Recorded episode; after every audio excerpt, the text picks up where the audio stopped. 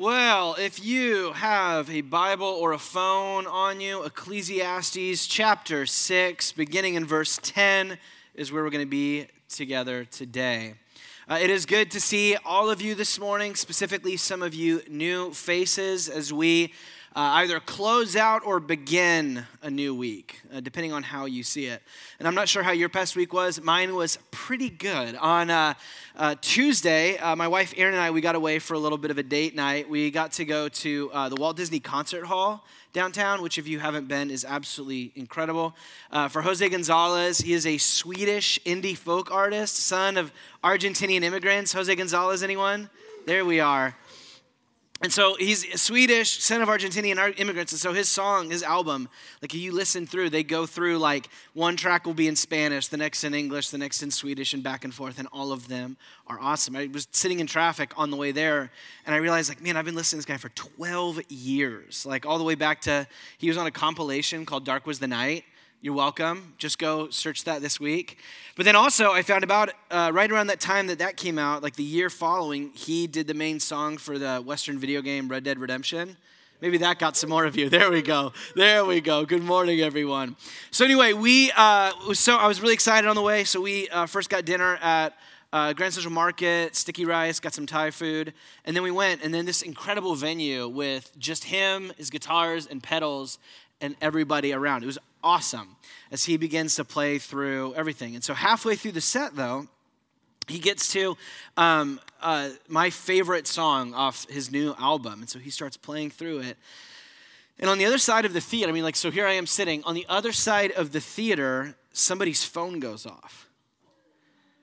And not just goes off, it wasn't a call. It was it was a wireless emergency alert. This is what you get when you know an amber alert or you know we used to get covid updates throughout on all of this. What my five-year-old emma calls the scary sound. We'll just be driving in the house. You know you know the sound that i'm talking about. So this begins and immediately what begins to happen within seconds that one phone becomes this overwhelming scream of thousands of phones all starting and ending that silver, you know, the, the, uh, the Amber Alert. And so then, of course, it shows up on mine. Uh, silver Alert, missing or endangered elderly, details right here, you know. And so, but the whole point was here you have, he's trying to play this concert, and over the sound of his own guitar and his singing are all these thousands of phones screaming. And so what's interesting is, I mean, he tried, I mean, just, just completely out of his control. There's nothing he could do. And even for us, there's nothing we could do. I'm like sitting on my phone. I'm like trying to like turn it off and I can't get, like I, I'm positive I tur- it turned itself back on. Because over the course of the show, my phone went off three times with this same silver, silver alert. And it seemed like everybody else, this was happening. And so so interesting to watch. Jose Gonzalez is, you know, at first he tries just playing through it, you know, like you would if somebody's phone went off but he, he, he couldn't. It was too loud. And so then he ends up stopping and he waits. He doesn't have his phone, so he doesn't know that it's a silver alert. For all he made a joke about Putin, he had no idea what was going on. And after this five minutes of waiting, and they kept coming in, he ends up. He, he says, "I'll see you guys next year. I'm gonna. I'll come back later." And he gets up and goes to put his guitar down, and somebody on the staff comes out and reassures him. And so he waits until it kind of stops enough, and then he begins playing again. But the whole thing is, as he continues playing, the whole back half of the set, these, these, these alerts keep coming in one after the other. And then it starts messing with my brain to even like more high pitched keys. I'm like, there's another one, right? Three times over. And, and just, what do you, what, what do you do? When something is completely out of your control.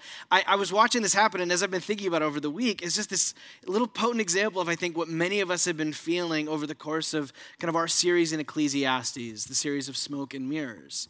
Because over the course of this book, the first half that we've been up to in this point is the preacher, or as we've been calling him, the, the deconstructor, has been making us pay attention to the fact that all of life is, as he puts it, vanity. It is smoke and mirrors. It's, it's, it's uh, is the Hebrew word. It's fleeting or illusory. And we, and we just get frustrated because we try to get our hands around life, but it's nothing is satisfying or significant or lasting. And, and so what do we do? And so, for many of us reading the deconstructor's words, kind of like Jose Gonzalez, this thing that's completely out of your control, many of us, in the face of the unpredictability and chaos of life, we just try playing through it, but we can't. Some of us just try to push through. We try to maybe wait it out. Some of us just give up.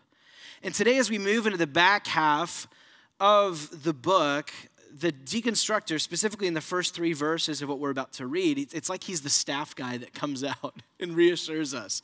Like it's it's not the end of the world. It is, but it's not. Like it's it's the it might be the end of the show as you expected. It might be the end of the life as you expected it, but that doesn't mean that the show is over. And he calls us to keep playing, but with new expectations. And so Ecclesiastes chapter six. Would you join me in standing if you're able as we read from the scriptures today? If you're new with us, we uh, stand when we read the scriptures in the same way that someone might uh, kneel when they pray or raise their hands in worship. A simple way of acknowledging with our bodies that when the people of Jesus gather around the scriptures, uh, there's something that, that profound that happens. It's a special moment. So, Ecclesiastes chapter 6, beginning in verse 10, let's, uh, let's see what the deconstructor says here as we move into the back half of the book. Whatever has come to be has already been named, and it is known what man is, and that he is not able to dispute with one stronger than he. The more words, the more vanity, and what is the advantage of man or mankind? For who knows what is good for humans while they live the few days of their vain lives, which passes like a shadow? For who can tell a human what will be after them under the sun? A good name is better than precious ointment, and the day of death than the day of birth. It's better to go to the house of mourning than to go to the house of feasting, for this is the end of all mankind, and the living will lay it to heart. Sorrow is better than laughter, for by sadness of face the heart is made glad. The heart of the wise is in the house of mourning, but the heart of fools is in the house of mirth. It's better for a person to hear the rebuke of a wise person than to hear the song of fools. For as the crackling of thorns under a pot, so is the laughter of fools consumed in the fire. This also is vanity, smoke and mirrors. Surely oppression drives the wise into madness, and a bribe corrupts their heart. Better is the end of a thing than its beginning, and the patient in spirit is better than the proud in spirit. Be not quick in your spirit to become angry, for anger lodges itself in the heart of fools. Say not, Why were the former days better than these? For it's not from wisdom that you ask this. Wisdom is good with an inheritance, it's an advantage to those who see the sun. For the protection of wisdom is like the protection of money, and the advantage of knowledge is that wisdom preserves the life of the one who has it. But consider the work of God who can make straight what he has made crooked?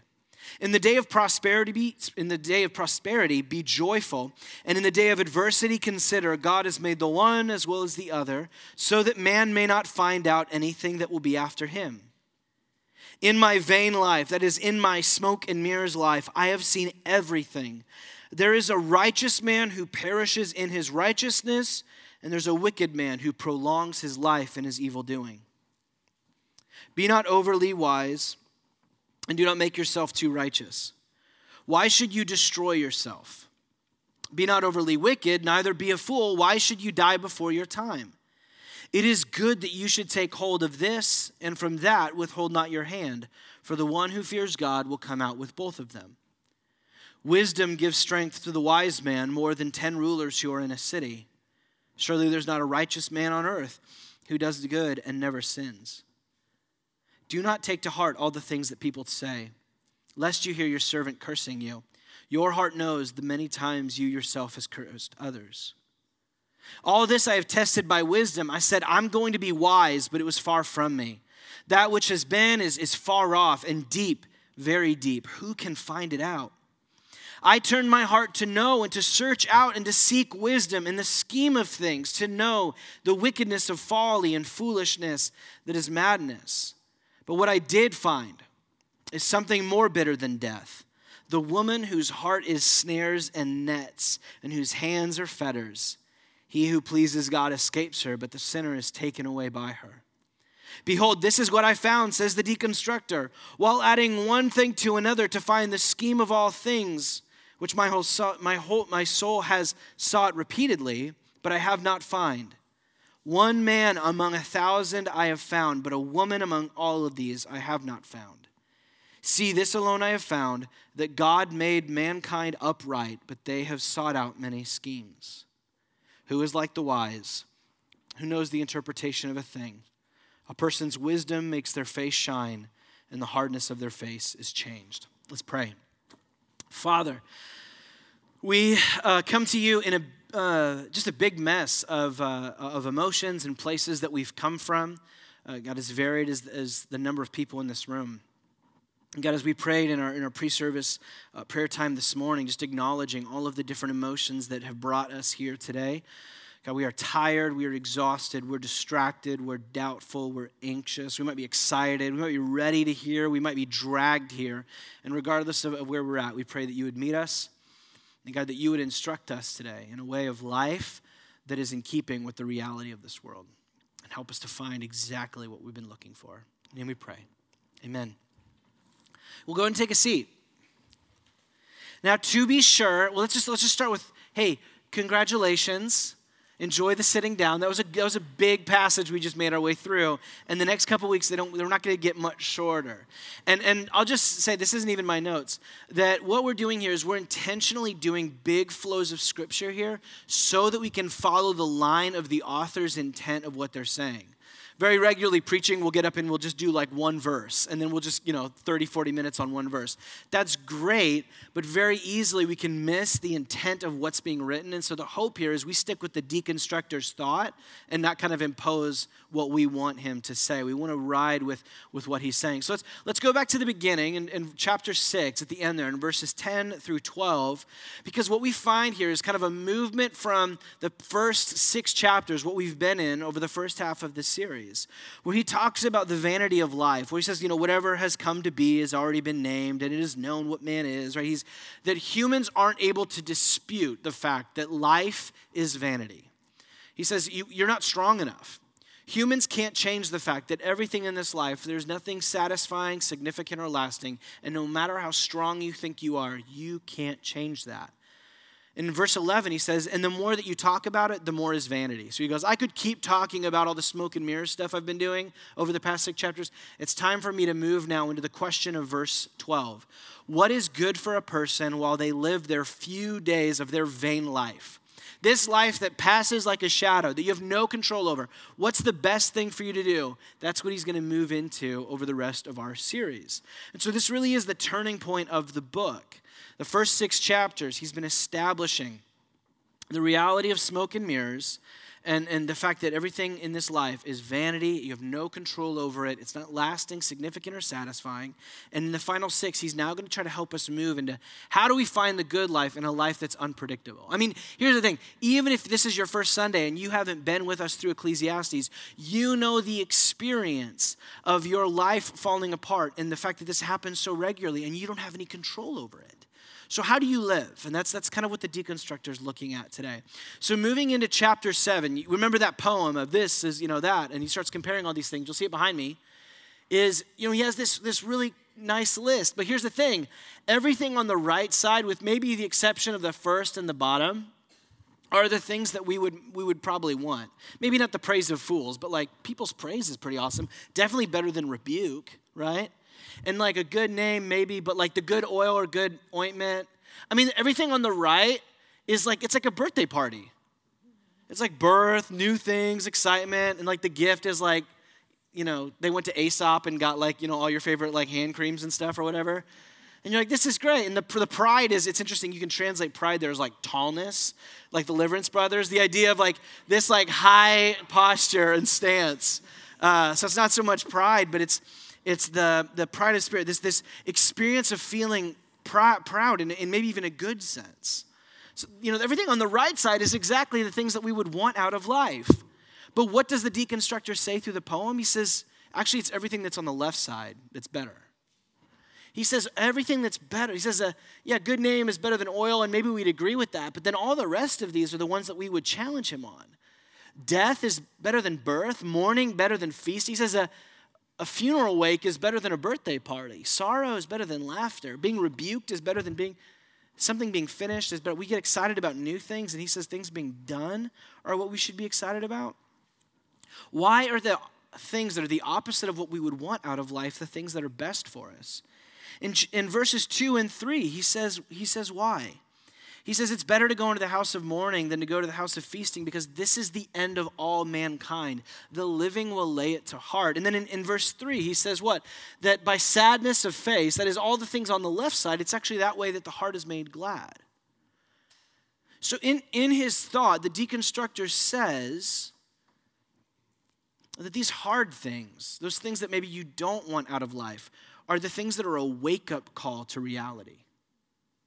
They remind you and set before you the very priorities and the right expectations that you should have. Your life is not in your control. You are going to die, just like the house of mourning that you go into.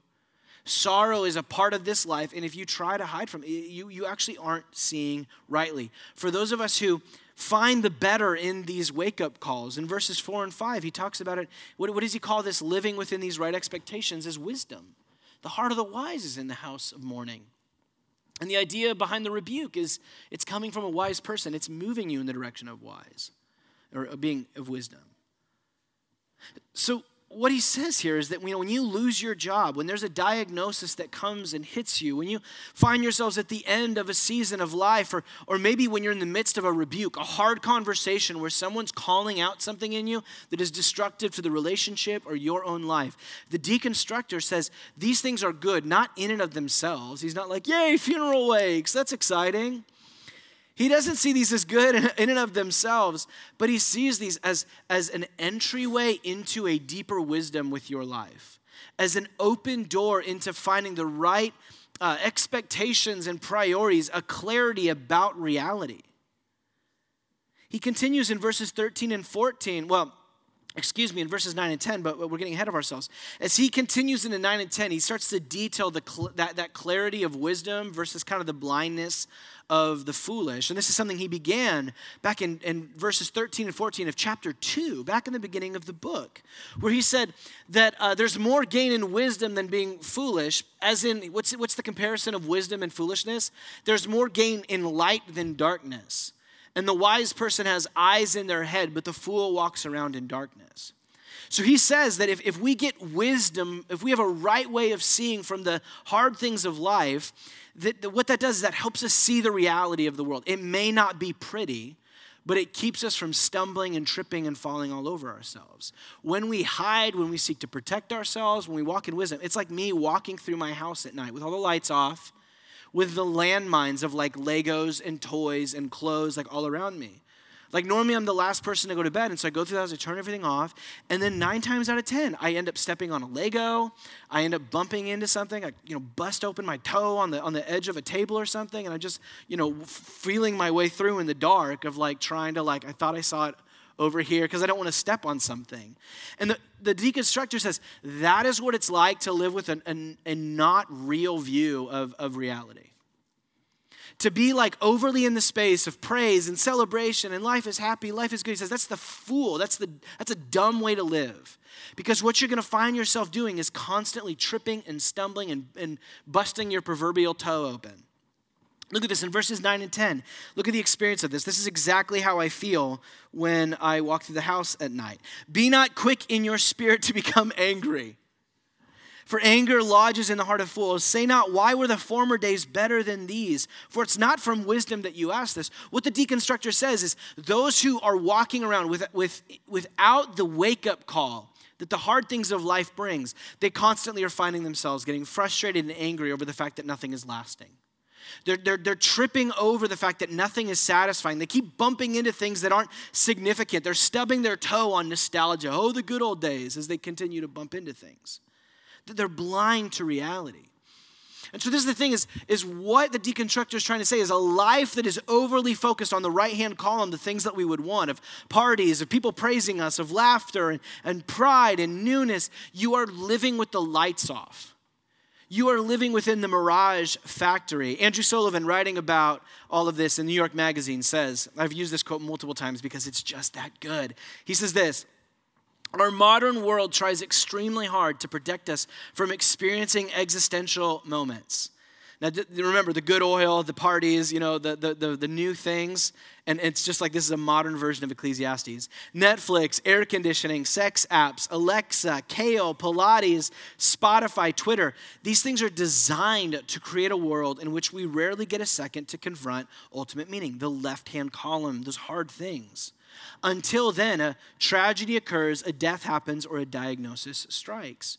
See, Andrew Sullivan, it's like he's mirroring the deconstructor here. He says, Our modern world and Los Angeles as an extension of that is great at giving us distractions from the very wake up calls that we need to live wisely.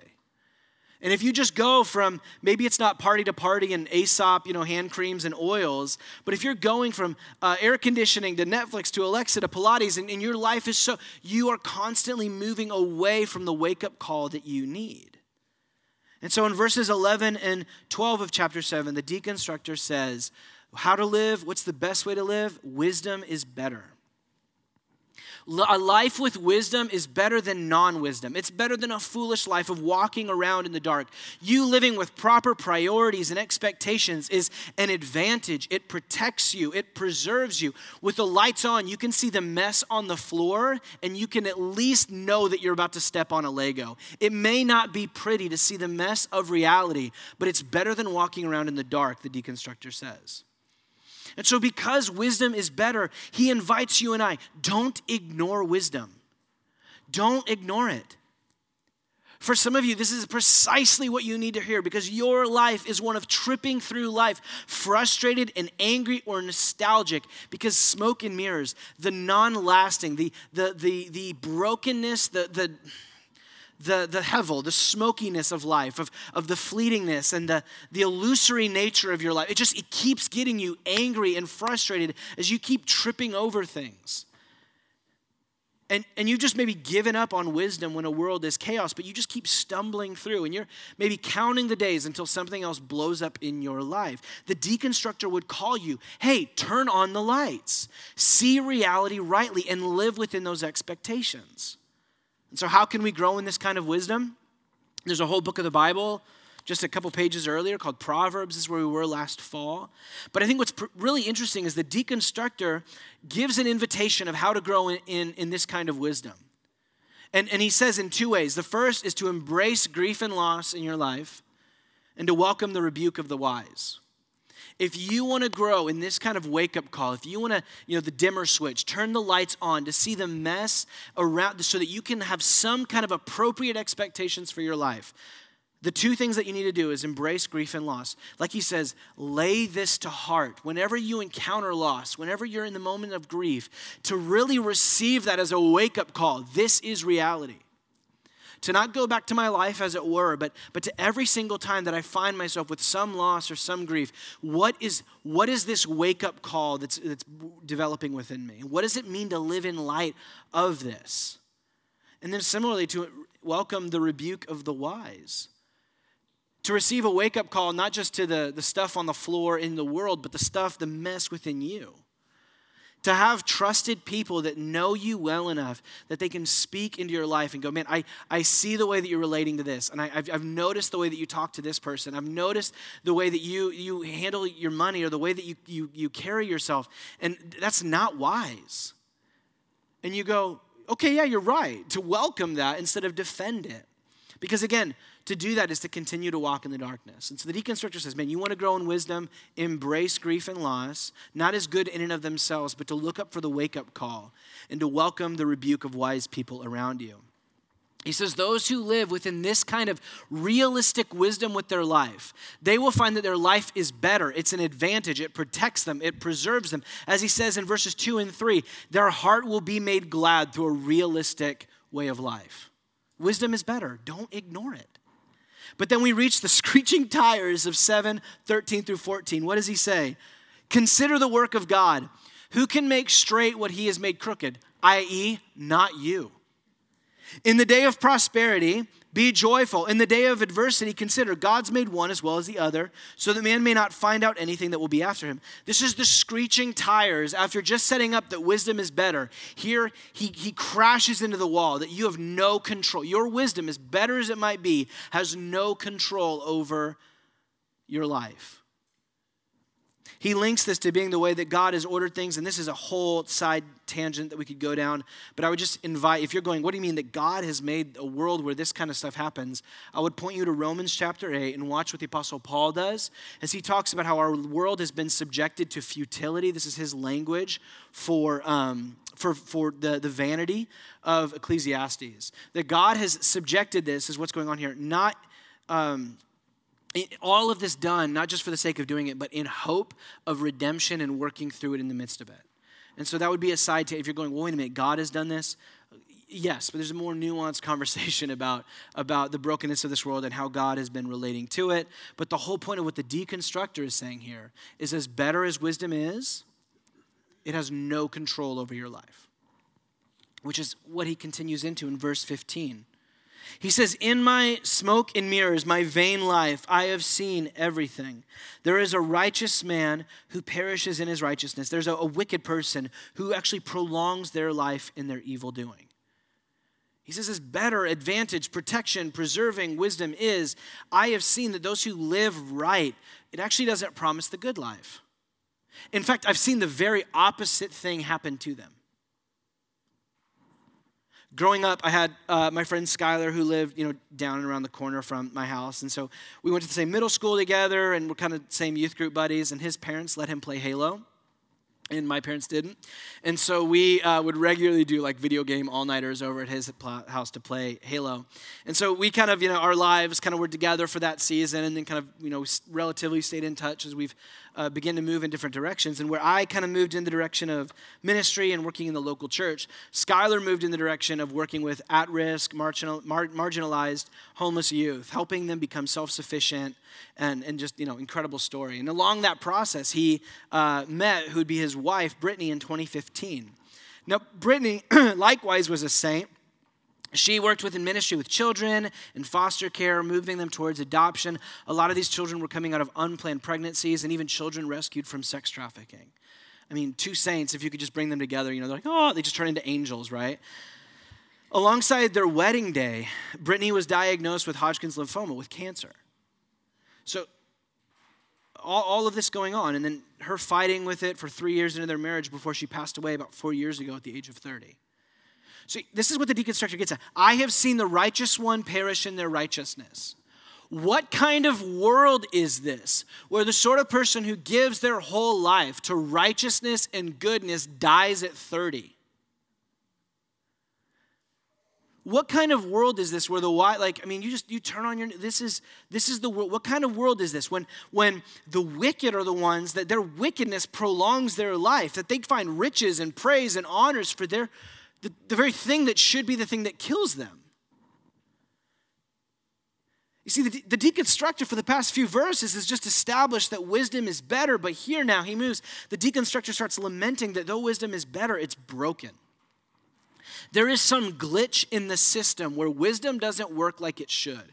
That you can be righteous, you can be wise, you can plan your whole life out, and you can get hit by a bus on the way out or hit with Hodgkin's lymphoma that this is it, the world doesn't work the way that it's seeming it should. We understand that wisdom, if you're a wise and righteous person, that life should go good for you, and if you're not, that it shouldn't. But this this this law does not work here under the sun. For many of us, myself included, this is the delusion of control that we live under that I still believe at some level if I'm good, if my life is good, if I plan, if I do the right things, then life will go good for me. And the deconstructor is trying to shake us awake, just like he did with those who ignore wisdom, to say that's not how the world works. And you will stumble just as much as those who ignore wisdom if you expect that that's how that works. And so, wherever you're at, and within Los Angeles, we have all sorts of ways to, to, to, relate to wisdom this way.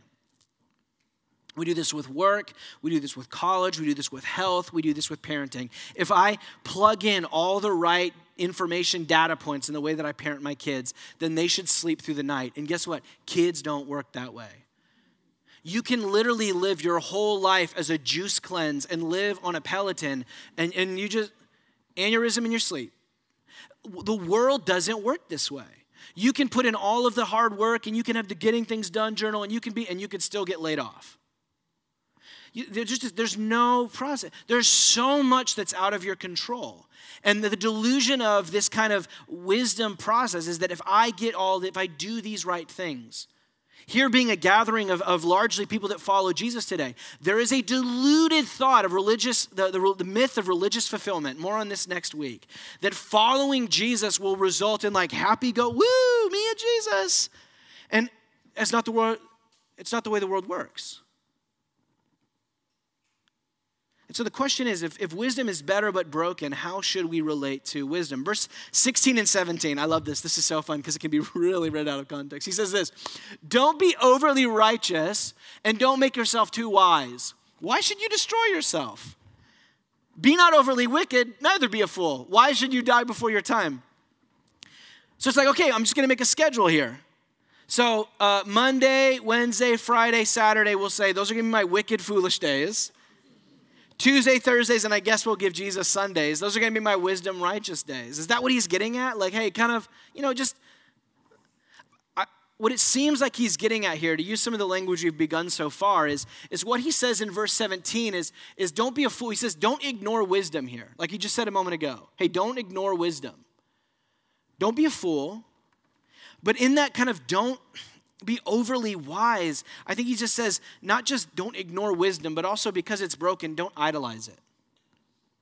Don't put all of your hope in wisdom. Don't make it the source of everything because what does he say? It'll destroy you. If you ignore wisdom, you'll die early. If you're stupid, you'll probably die early. But if you idolize and ch- if you think that you living after getting enough wisdom is going to make things go perfectly, you'll destroy yourself and everyone around you. He describes this as he moves into 19 and 22. Because similar to ignoring wisdom, those that idolize it, they too will stumble in the dark. They're not going to fare much better. In verse 19, you'll see behind me, he says, Wisdom gives strength to the wise man more than 10 rulers who are in a city. Now, in our democratic age, we're like, yeah, that, we, that, that sounds positive to us. More strength than 10 rulers, like I'm gonna be a wise person. Nah, man, monarchy. You got 10 rulers, you know what that is? That is chaos. That is 10 rulers all fighting for who takes the chair. And the deconstructor says if you have too much wisdom, you'll have more strength than 10 kings all fighting for the throne. You're, you will find it an overwhelming mess of conflicting and confusing voices in your mind. Some of you live this way. You read all the parenting books, and then you you've got all of these contradictory claims. You get on the internet and you're like, okay, so my work stuff, and there's some people that doing deep work, and then there's this. Uh, how many times should I check email? When should I do this? And you just you become this big mess of all of these conflicting wisdom claims, especially with health stuff. I mean, like this is this is what we live in. So he says, hey, if you idolize wisdom, it, it's just you're going to destroy yourself because you're going to be so confused. In verse 20, he says that if you continue to idolize wisdom, what you'll find is you're not a righteous person who, who does good all, all the time and never sins. If you chase after wisdom, you're actually going to find yourself condemned on the treadmill of not being smart enough, of not being wise enough. The more that you look for wisdom, the more you'll see how stupid you are. And then in verse 21 and 22, he says, Man, I know I said welcome rebuke, but also don't go chasing it. Don't, don't make it absolute. Don't take it to heart, because you'll find more cursing than you can handle. It'll, just, it'll destroy you. So he says here, I mean, you know, a moment ago, don't ignore wisdom. And here he's saying, hey, also don't, don't idolize it. This will, this will make your life a living mess. So, what can keep us from idolizing wisdom? In verse 18, he says, What? The one who fears God will come out with what he says, both of them. This kind of is, is, confusing, the this and that. The idea is right before that, he said, don't be overly you know, wise and don't be overly wicked. The idea being, it's good that you should take hold of this, not idolizing wisdom, and from that, not ignoring wisdom, withhold not your hand. Take both of those things, live in the tension between those two.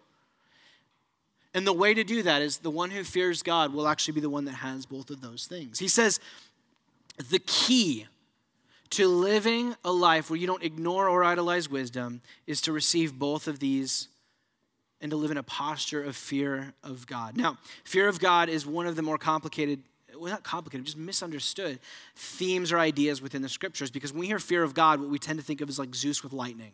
The person who, you know, knows that God at any time could smite thee will neither ignore. The idea behind fear of God at all points, whenever we come to contact with it in the scriptures, is this kind of reverence and awe. A posture not of going, you know, you're the guy with the, with the cosmic lightning, but just, just a simple, uh, uh, just acknowledgement. You are God, I am not. You are creator, I am creation. You are big, I am small. And so this fear is, is a humble, reverent trust. And, and the deconstructor says if you walk and live with that sort of a posture, that's the key to not ignoring or idolizing wisdom. You won't ignore wisdom if you live in that kind of posture because you're going to know there's a creator that, even if the world is broken, has wired this world in some way. A way that, that works, that's better for the wise. But you also won't idolize it because you won't see yourself as God. I'm, I'm creation in, in a broken create like I, so I, I I can't idolize. I'm not God. So the deconstructor insists. He calls us to this fear of God, not only because idolizing wisdom will destroy you, but as the deconstructor continues, he goes, Not only will idolizing wisdom destroy you, you'll never find it anyway. In verses 23 and 24, look, what does he say here? He says, All of this I have tested by wisdom. I said, I will be wise, but what? It was far from me. It's off in the distance. On the horizon, I couldn't reach it. And then he continues, that which has been far off, and this is his, he uses this far off or previously known, like kind of language is his way of talking about uh, understanding things, the wisdom of things. He goes, I'm looking for wisdom, but it was deep, very deep. Who can find it out? So the deconstructor reflects on his journey. He not only sees that idolizing it will destroy you, but he sees wisdom in and of itself. It's elusive and it's hard to find. Getting the wisdom that you're looking for is a fool's errand. It's too deep, to ever truly and fully get. Why? 26 and 28. Here, here it is. You were waiting for this. You're like, all right, Ryan, what does this mean? 26 through 28. Let's just reread it and then we'll kind of look at this.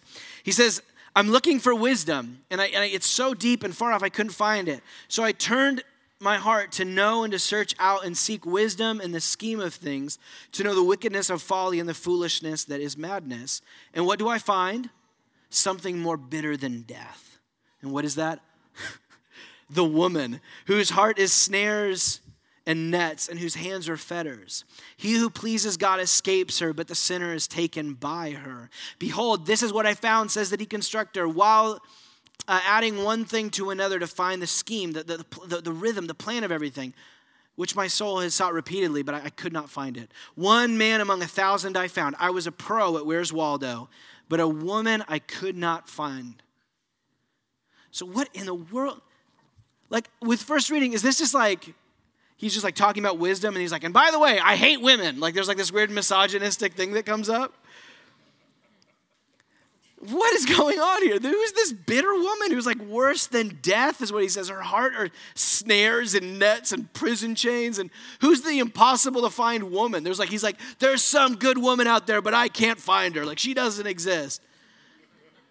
Some say that the bitter woman is this way of talking about like the adulterous woman and the hard to find woman is a good wife. But this is left field as all get out of so. After a whole chapter of talking about wisdom and foolishness to then go, and while we're at it, like, you know, like this left field tangent.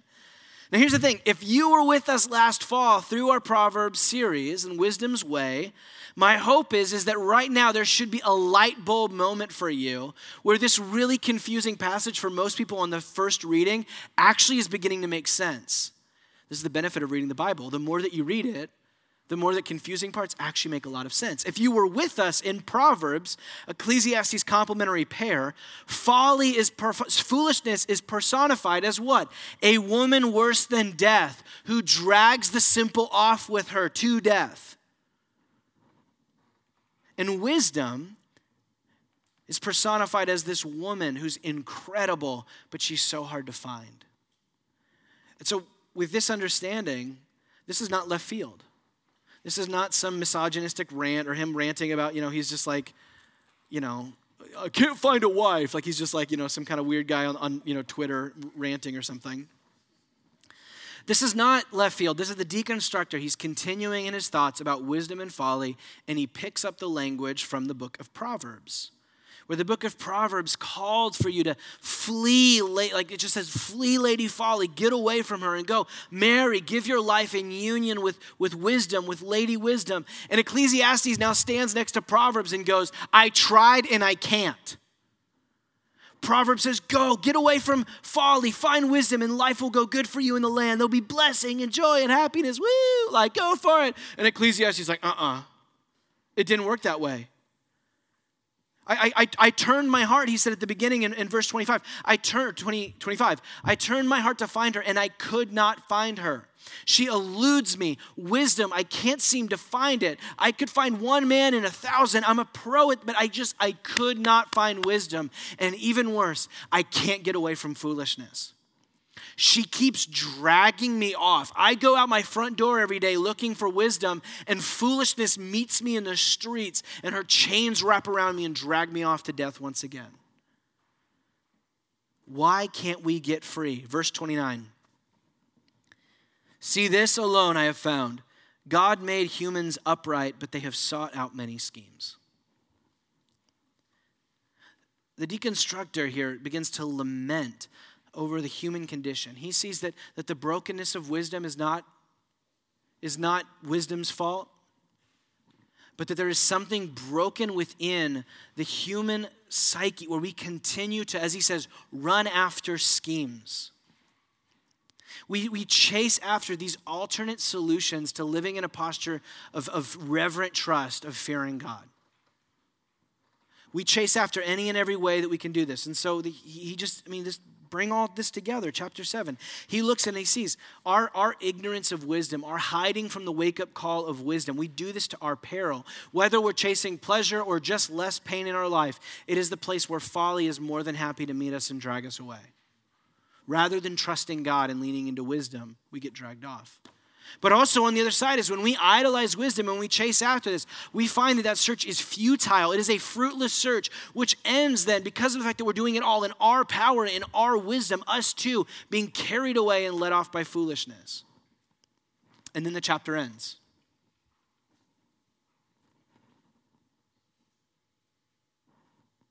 Chapter 7 ends with this lament over the human condition. Wisdom, it's your wisdom, my wisdom, it is smoke and mirrors. It is vanity. It is elusive and is fleeting. Your wisdom is not lasting. It's not strong enough. It's not significant enough. It's, and it will never be satisfying. And in the same way, you trying to say, well, I just can live without wisdom. I'm going to you know, ride by the seat of my pants, and, and the same is true. You'll find just as much darkness. The deconstructor says wisdom, it, it's better, but it's broken. And, and even in its betterness, we can only find seasons of wisdom working before we follow foolishness again. So this sits between you and I. This, this posture that we, at the end of chapter 7 leaves us asking, okay, now what? Just better but broken and kind of, you know, I guess even in the midst of trying to find it, you won't?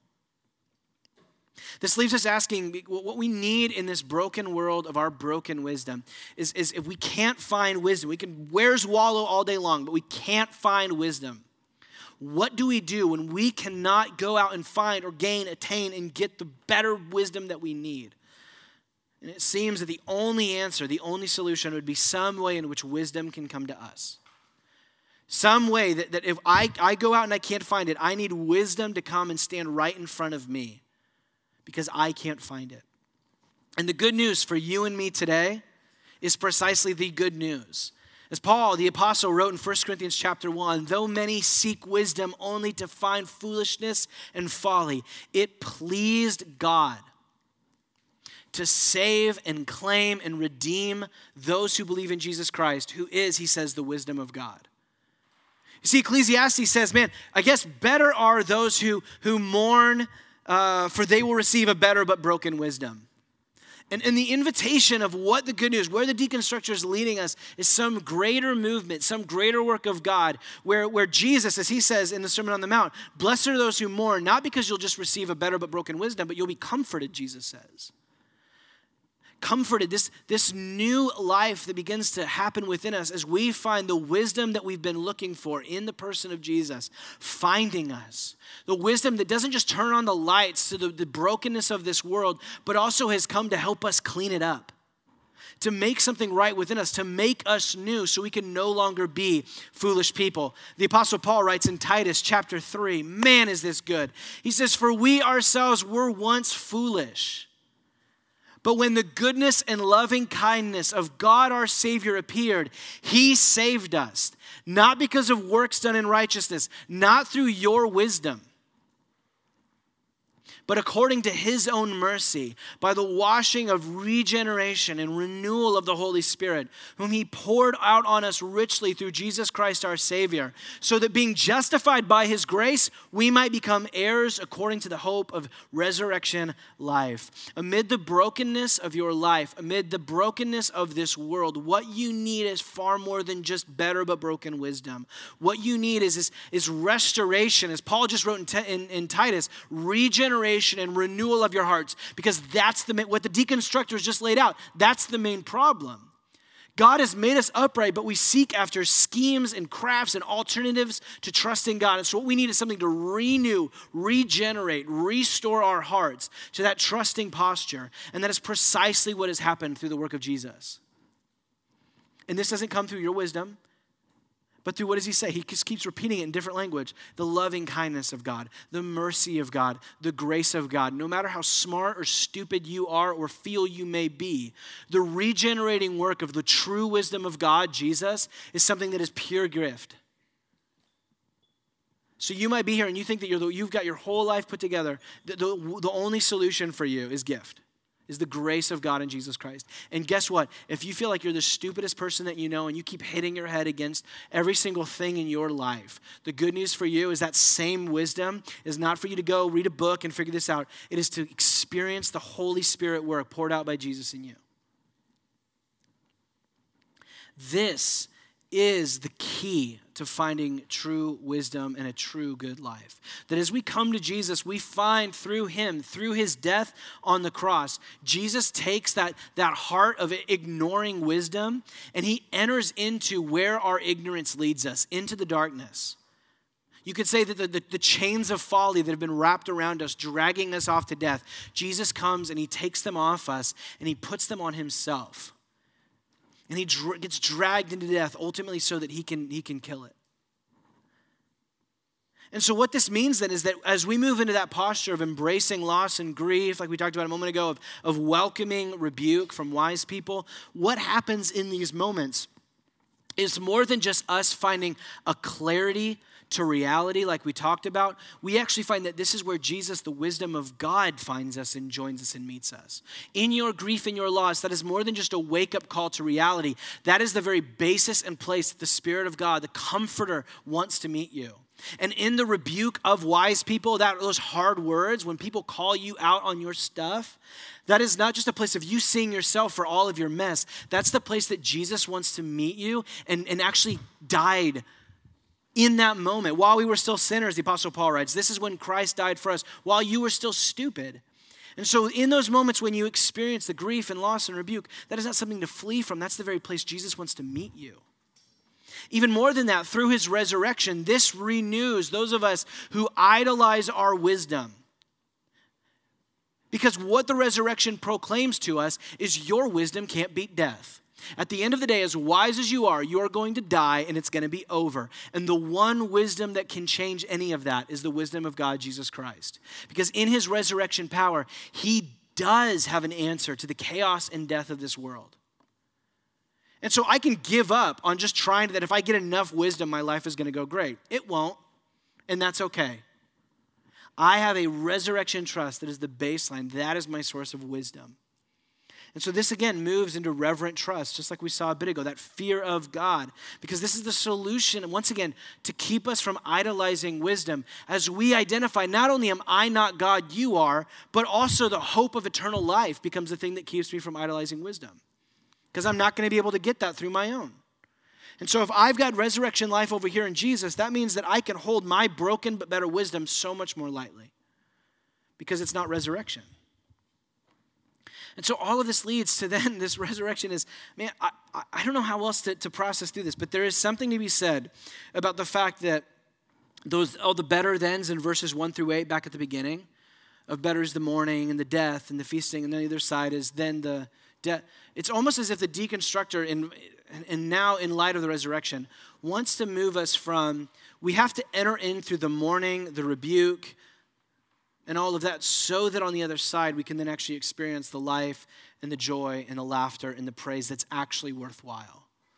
We have to go through our own little death and resurrection descent and ascent in order to experience the sort of life that we're made for. The problem is that most of us take a shortcut and we take the limited versions of this when we were made for so much more. And so the call here is not for you and I to go out and find wisdom but to actually lay down your ignoring or your idolizing of it as you allow yourselves to be found by wisdom, to be found by Jesus. And as we do this, this is, this is going back to Jose Gonzalez. As we do this, as we receive our wisdom as being broken but better, and we receive the comforting work of who Jesus is and what he's done through his resurrection. This, like Jose Gonzalez, allows us to sit back down in the chair on the stage and play our wisdom song. Better than not playing, but broken as it may be, we continue to play our song, believing in the resurrection hope that we have. That this is not the end of the story, and the brokenness is, is not lasting, and the better is, is a testament to what's coming. As those who find wisdom, the deconstructor almost prophetically points to our future in the beginning of chapter 8, verse 1. He says, Who is like the wise? Who is like the person who has wisdom? For those of us on the other side of Jesus, the deconstructor could be saying, Who is like the person who has Jesus? And he continues, And who knows the interpretation of the thing? Who knows how to interpret the meaning of life, of what's going on under here? For those of us with Jesus, I think we have a pretty clear clue at what that is. And then he continues, a man's wisdom, a person's wisdom makes their face shine, and the hardness of their face is changed. Those with the wisdom of Jesus within your life, in the midst of a broken world, we can find that our faces shine, our, our hard faces turn into a smile. Because once again, we're now able to just let down all of our expectations about control. We're able to turn on the lights and not hide from it, to see the mess for what it is, and to still proclaim resurrection in the midst of it. And then that's the place where then we can smile while we step on the Legos. Let's pray.